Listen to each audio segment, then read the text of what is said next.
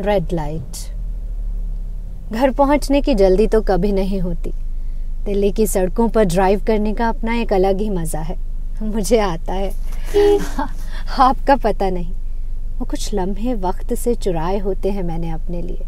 ठान ली है कि चाहे जो हो जाए। इरिटेट नहीं होना यार। ये भी क्या हो जाएगा परेशान होकर? पर इधर टेंशन होती है। गाड़ी जब रेड लाइट्स पर रुकती है तो समझ नहीं आता कि इतने लोग कहाँ से आ गए, जो कमा खा नहीं पा रहे। किसी को कलम बेचते देख, फूल बेचते देख, मन दुखी सा हो जाता है। उन हाथों में कई नन्हे हाथ भी होते हैं। दिमाग सिकुड़ने लगता है कि क्या किया जाए। कई बार इस झूठी शान शौकत पर गुस्सा आने लगता है। ऐसे ही एक दिन दिल्ली की किसी रेड लाइट के खुलने का इंतज़ार था कि एक बहुत प्यारी सी मुस्कुराहट ने ध्यान अपनी ओर खींच लिया। वो किसी दूसरी कार में बैठे व्यक्ति से कुछ मांगना चाह रही थी। चटक गुलाबी शलवार कुर्ता और वैसी ही चुन्नी, देह की एकदम पतली, बला की खूबसूरत और लंबी।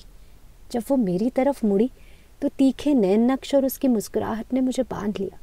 रेड लाइट पर कोई बहुत समय नहीं होता। ये सब जो भी हो रहा था, पलों का काम था। पर वो पल जैसे वहीं जम गए थे। मुझे पता था कि अब वो मेरी कार की ओर कदम बढ़ाएगी। मैं भी सचेत कि मेरे पास कुछ हो जो मैं उसके हाथ पर रख सकूँ। वो मेरी तरफ़ बढ़ी। उसके बढ़ते कदमों के साथ मैंने कार के शीशे कब नीचे किए और अपने हाथ में एक नोट कब थाम लिया पता ही ना चला। रेड लाइट खुल गई थी।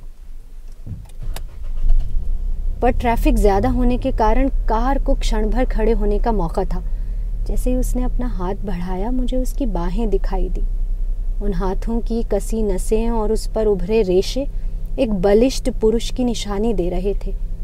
नोट उसके हाथ में जा चुका था। वो मेरी आँखों के भाव को समझ चुकी थी।